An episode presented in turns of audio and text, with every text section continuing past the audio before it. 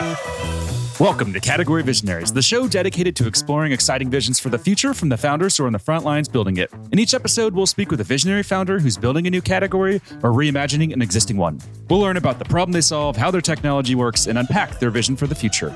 I'm your host, Brett Stapper, CEO of Frontlines Media. Now let's dive right into today's episode.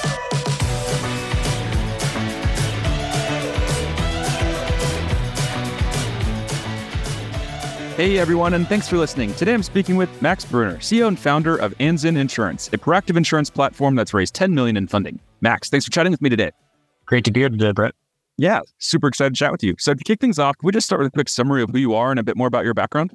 Yeah, sure.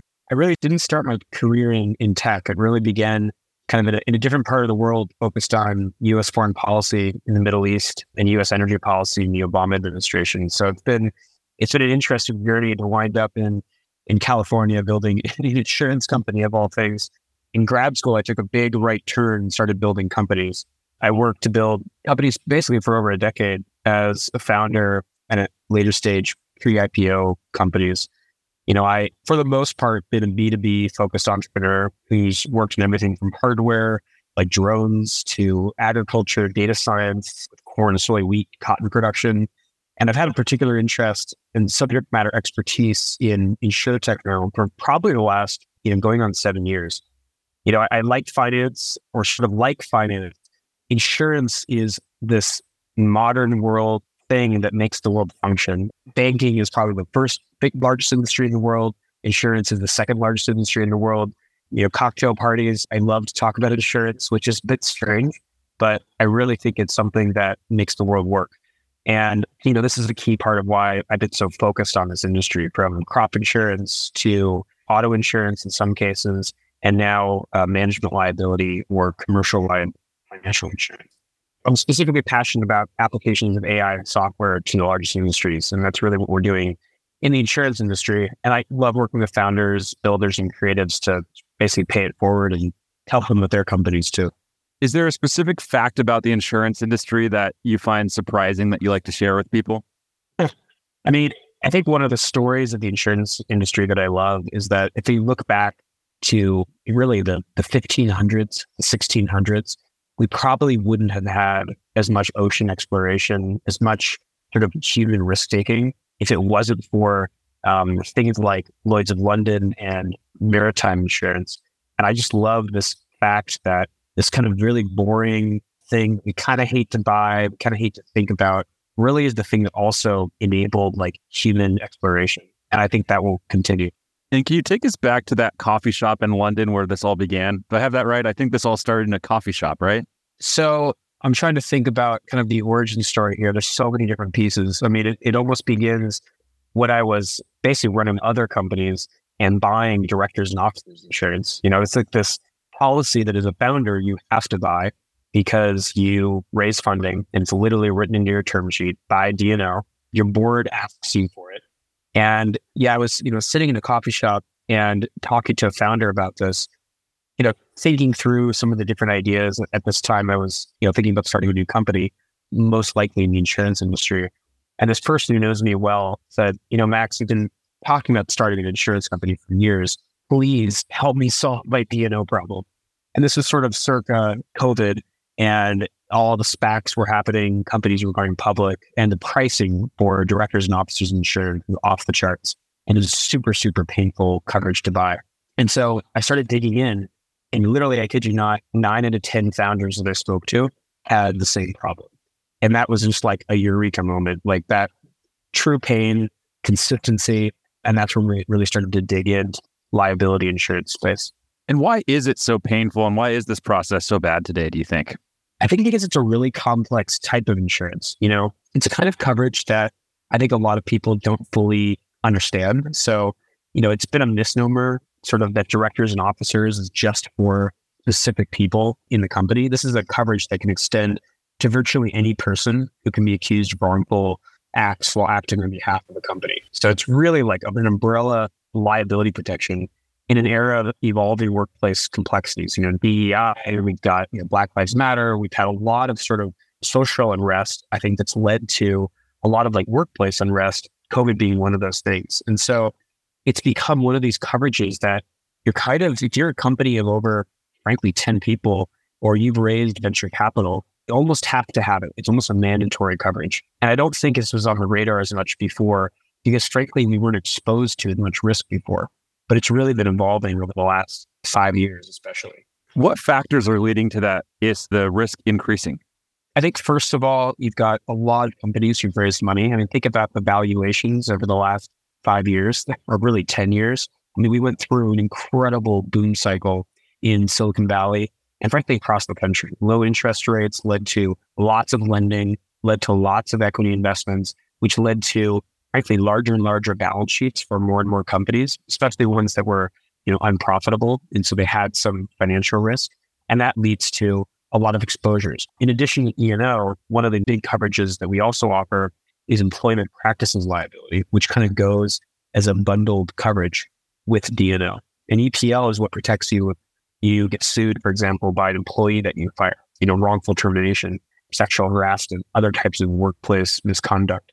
And as I mentioned before, we've had so many people have been hired into these companies, these fast growing companies, but also now a lot of people have been fired. And that's created tremendous volatility in the workplace.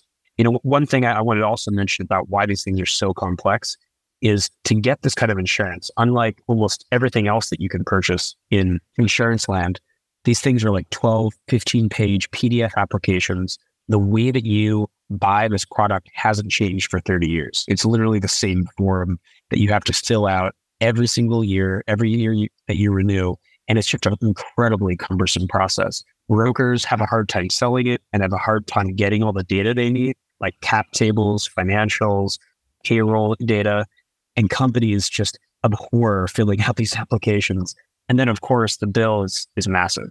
So you know, I think one, as we were talking about before, there's a lot of complexity to buying it, but then the actual coverage is something that it's actually kind of hard to understand, but it's super critical if you wind up in a lawsuit.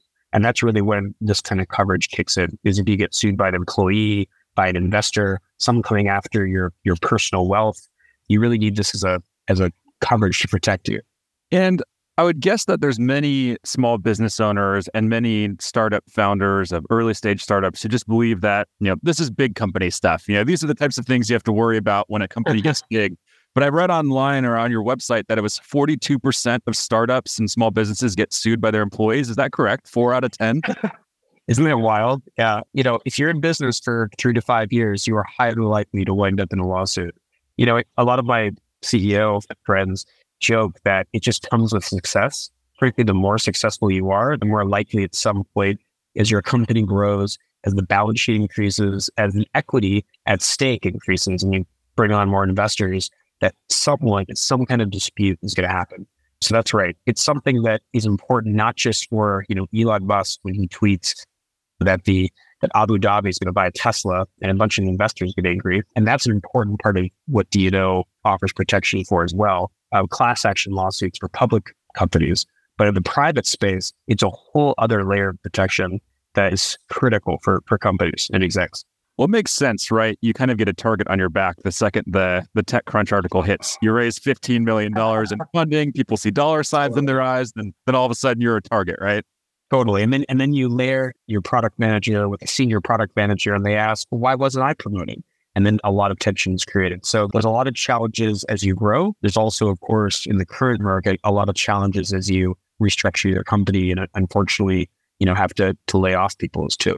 You know, as I look through the list of different types of coverage that you provide, I see kidnap and extortion on there. How common is kidnapping extortion? is that a big thing? Are you worried about that? That's that's that's that's, that's less common. Um, you know, that's one where I, I mean, I don't have a ton to say on this one, but it is something that executives do buy, especially for, you know, trips to certain parts of the world. And it's actually more common than you think for executives to buy it. You know, if you think about it, there are key people at a company and you really need to make sure that you got protection because if something happens, if you get lost in the world and you're not around to run the company, that creates tons of liability. So, you know, yeah, kidnap and extortion is a an odd one, but it is actually more common than you think to purchase it for, for key people. I mean, frankly, it just sounds cool too, right? Having kidnap and extortion. Oh, it sounds super cool. and you get a helicopter coming to rescue you. nice. I love that. Now, you know, I've never bought this type of insurance. So could you maybe just help me visualize what it would look like going with the legacy options and then compare that with what it looks like when I go through buying it with you or from you? Sure. So not everyone has an insurance broker, but I can tell you that if you're a company just getting started, there's a very good chance you'll wind up with a broker um, sooner rather than later. And the reason for that is there's just a lot of different products that you're going to wind up buying, whether it be cyber or workers' comp or health benefits. And it just gets too complicated to, to buy all these things direct, despite kind of a trend over the last 10 years for tech companies to start direct to consumer insurance products. The process likely for a lot of our policyholders is they wind up talking to a broker referred to them by a friend or an investor.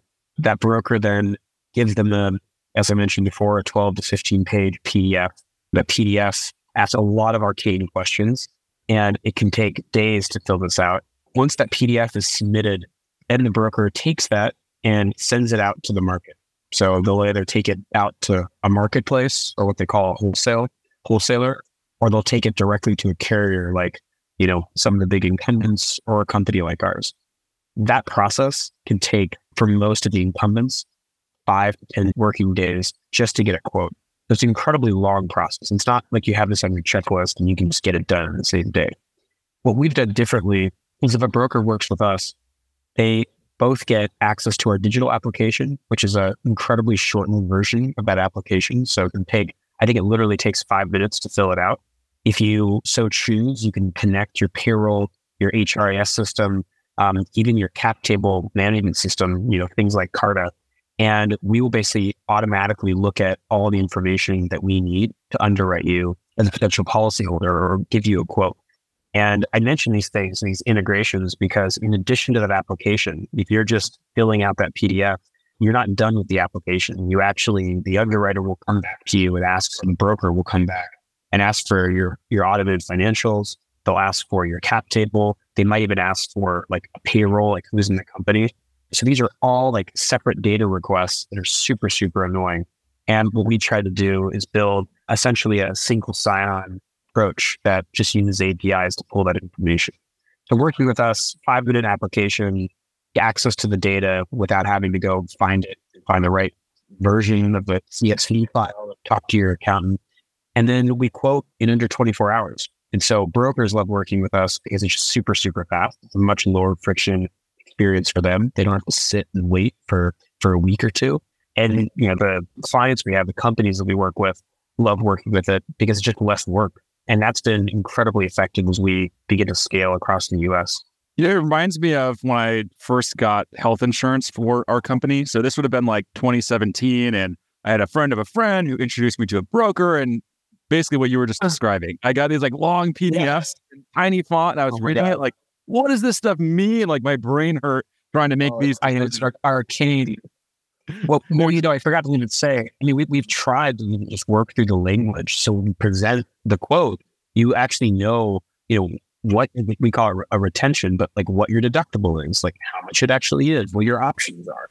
And it's crazy how difficult it is to sort of parse the quotes that you're getting.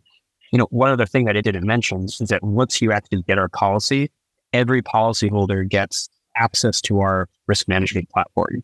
We call it management operations, and it's essentially a compliance platform that tracks all of your HR documentation, constantly monitors whether or not employees have signed their documents, they're compliant in the states that they're in. And it lets you as a manager just make sure that you're doing the right things to keep the company safe. And in case you are sued, you have all the data you need to really quickly resolve it. And so that's been, when we say proactive, that's what we mean. We offer software that's constantly monitoring using a number of AI models that we've built on the top law firms in the country and all of their documentation for like offer letters, IP agreements, termination agreements, employee handbooks. And it's really boring stuff. Like it seems like it's boring, but we try to automate a lot of it and basically tell you where you've got gaps. Mm, super interesting. And then is it dynamic? Is the rate changing or are there like new risk factors that are introduced or what does that look like? I mean, these policies are annual. So you'll, you'll get quoted you'll get protection for a year, your rate might actually change in you know the, the, the next policy year. Uh, what we try to do is we're trying to build a product that if you use the proactive software, it actually allows us to potentially give you a better rate or a better deductible, making it easier for you to, you know, pay less for your insurance or get better coverage.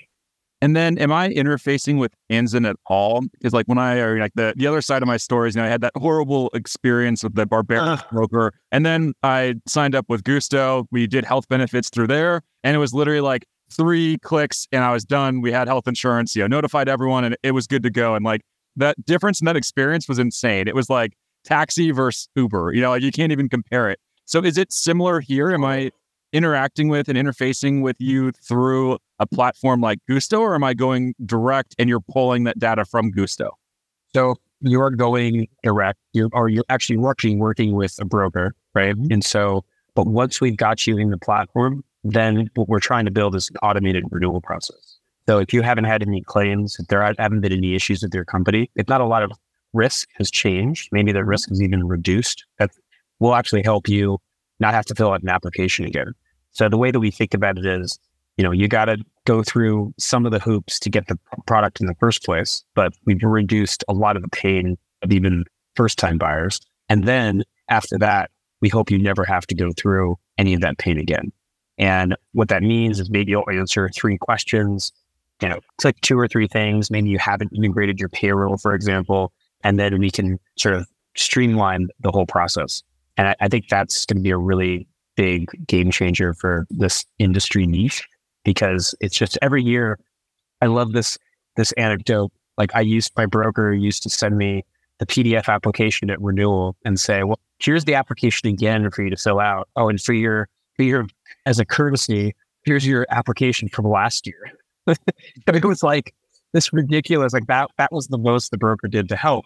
And I think it's not the broker's fault. We're trying to give them better tools so it's much easier to, to buy and keep the insurance.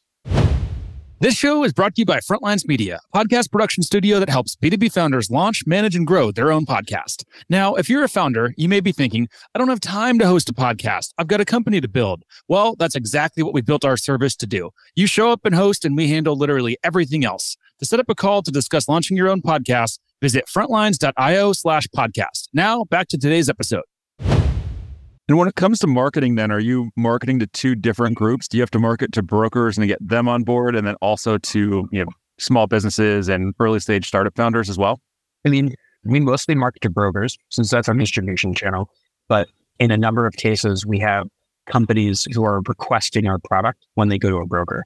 And so, yeah, we we basically market to everyone from a CFO to you know, key execs like general counsel, the head of HR, people who tend to buy or initiate the purchase of this insurance.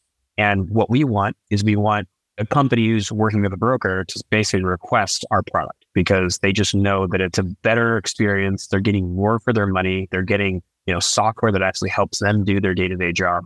And ultimately it reduces a lot of the friction of keeping this coverage. So we sort of market to those two audiences, mostly for the benefit of the broker and also for the benefit of educating, I think, the market what's the like demographic of the brokers that are signing up? Are these like the digitally native, you know, kind of younger generation or next generation of brokers, or do you have some that have been doing this for 50 years who are open to new technology and they they dive in and start exploring this with you? What's that like general demographic profile?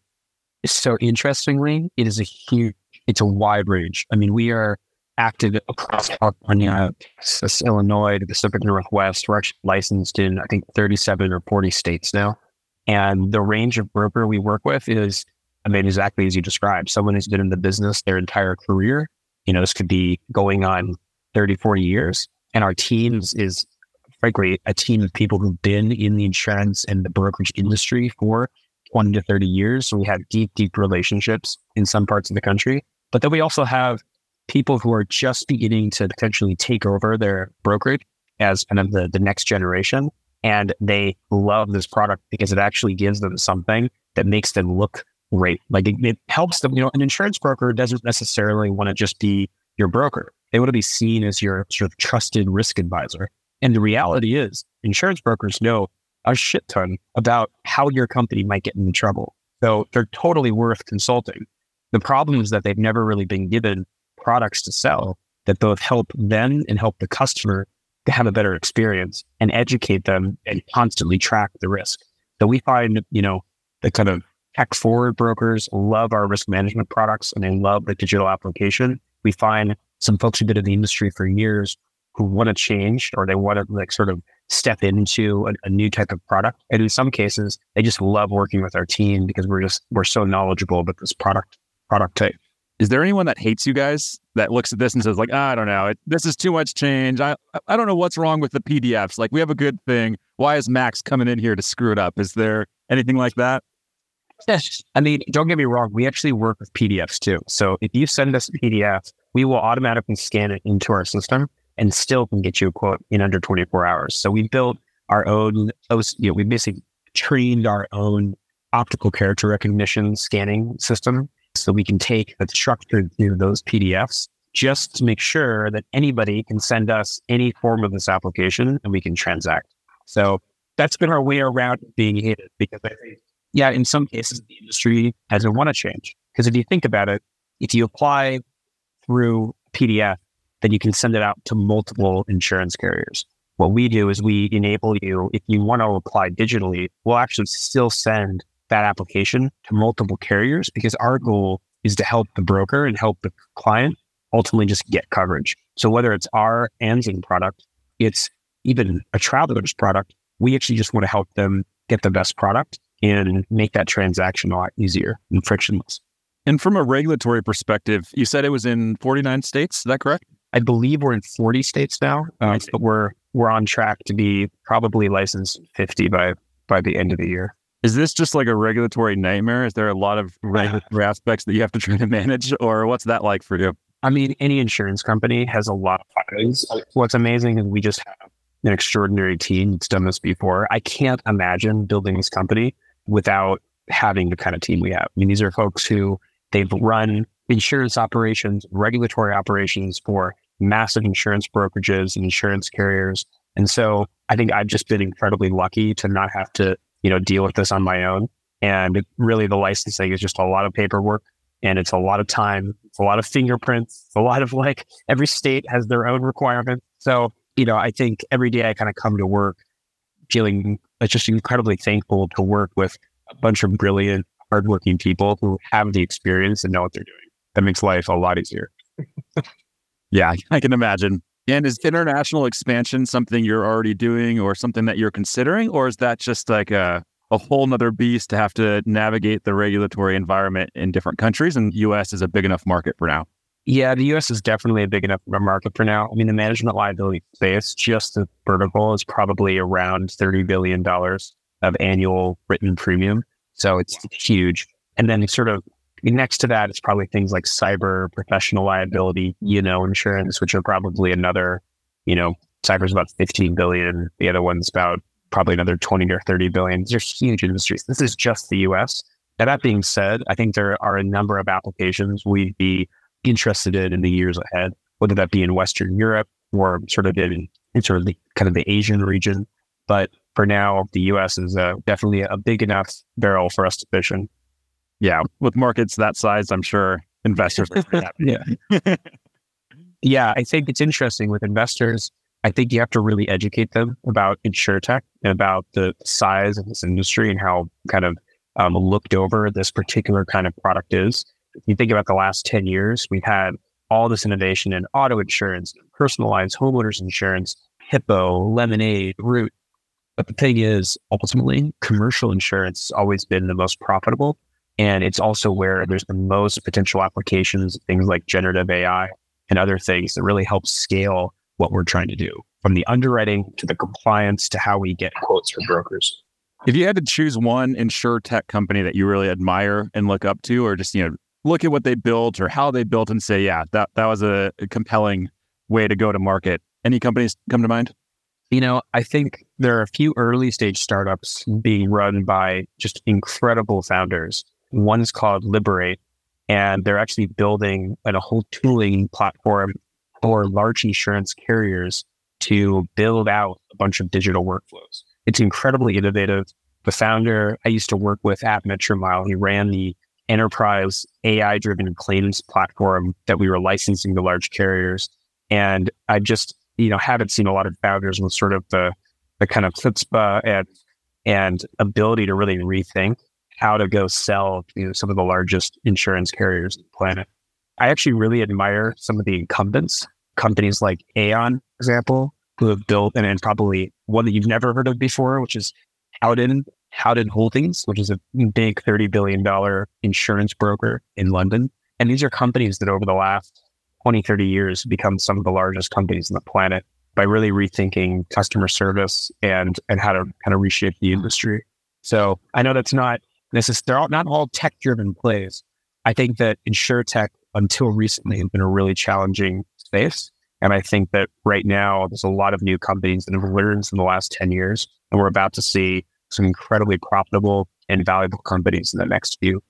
And it seems like there has been a lot of capital flowing into insurtech startups. What are you doing to really rise above all of that noise that's been created because of all of that funding and all of those startups that have been created? Anything specific that you're doing to rise above the noise? This is one of the reasons we've decided to be such a specialist. There aren't a lot of companies working in this management liability space. It's not a direct to consumer play. It's frankly to a lot of investors in the last 10 years, it's a very contrarian play where we distribute a product through insurance brokers all across the US. And we realized that 90, 95% of this product is sold to brokers. And so a lot of our approach to go to market is to work with brokers to make their experience working with us better. Because if we can do that and hand them a better product, the end customer gets a, gets a better product.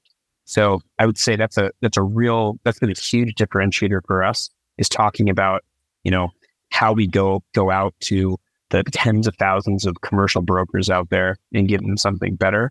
I think also our team is just an extraordinary team. These are folks who who've been a part of building multiple unicorns, taking companies public, and this is not sort of your ordinary, you know, Silicon Valley startup team. It's a team of technology and insurance professionals who've been doing this for, for decades. And I think that really sets us apart when we speak to investors because, you know, you, we mentioned the regulatory work. We really try not to make mistakes. I mean, I think the story of insurtechs and fintechs over the last few years has been a lot of missteps with regulators, a lot of missteps with building a company that's almost like works against the way the market might want a product. And I think we've really tried to see the world as it is and then rise above it to, to give people something they need and want. And can you give us an idea of the growth, traction, and adoption that you're seeing? Our audience loves to hear metrics. So any metrics that you can tease us with would be awesome. Yeah. I mean, you know, I'll actually discount our growth rate over the last six or seven months because we only started selling this product in the fourth quarter of last year. But when I sort of project forward, and, and that growth has been just crazy, crazy fast. We've been growing on, on average 60% month over month. We've expanded outside of California, as I mentioned before, to, to Texas, to Illinois, to Pacific Northwest. We see we're seeing applications come in from probably many of those 37, 40 states that we're licensed in. We now have over probably about a thousand brokers who are appointed with us who can quote our our product and, and, and sell it to their customers. And so it's been, we probably touched today just with the brokers that we've appointed in the last, um, we touched something around $750 million in insurance premium for management liability. And that's just, we're just getting started. I mean, the industry is enormous and we've seen a lot of traction, I, I think, because brokers just like a lower friction product to sell. So that's been incredibly rewarding to see. And I know you mentioned it there earlier, but we just dive in a little bit to the market category. So is proactive insurance yeah. the market category that you're creating? Yeah, that's right. So it's a category where we should think about risk not just as this thing that that we use or insurance is something that we use when something goes wrong, but as something that we use to hopefully keep ourselves safe and keep ourselves from having a problem in the first place. Like our job, we hope as an insurance company is to prevent you from having a claim in the first place. And if we do that, we're more profitable and you frankly have a better run company.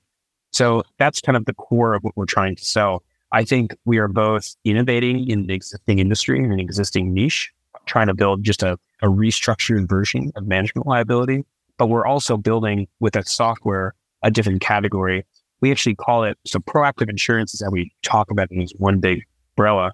We actually call it management operations because we think that to keep companies safe, really good, you know, compliance, really good management really helps is kind of the tip of the spear for keeping you out of trouble. Interesting. And are you spending a lot of time then, like obsessing over your market category? Have those been active discussions internally, or is this something that you're just you know starting to really think about where you want oh, the company? Oh my God, I've been thinking about this for years. I mean, I have pages and pages of sort of opining on management operations, on how, as a manager, as someone who's run companies, I'm missing so many tools to do my job more effectively. You know, you're engineering team has all their DevOps tools. Your HR team has all their HR tools. Your marketing and sales team have all of their tools. But the execs, the managers, they don't have any training.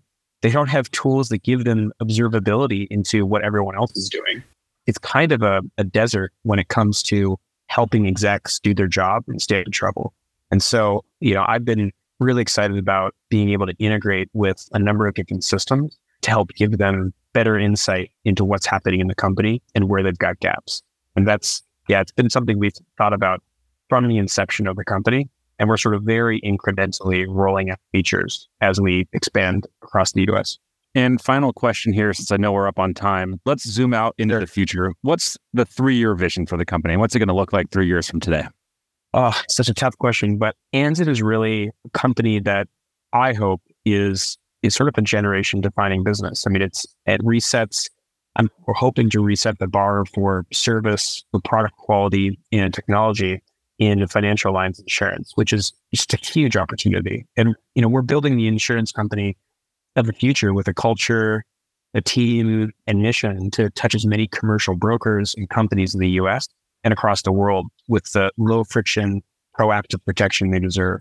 I think we in three years can begin really demonstrating just how effective, you know, proactive protection can be, how effective software can be in making it a more frictionless and better product. I think that this is a, an opportunity to really redefine a massive industry and really set an example for what, you know, this kind of product can be in the future. Amazing. I love it. All right, Max, we're going to have to wrap here. Before we do, if people want to follow along with your journey as you continue to build and execute on this vision, where should they go? Well, they should definitely go to anzen.com, uh, A N Z E N.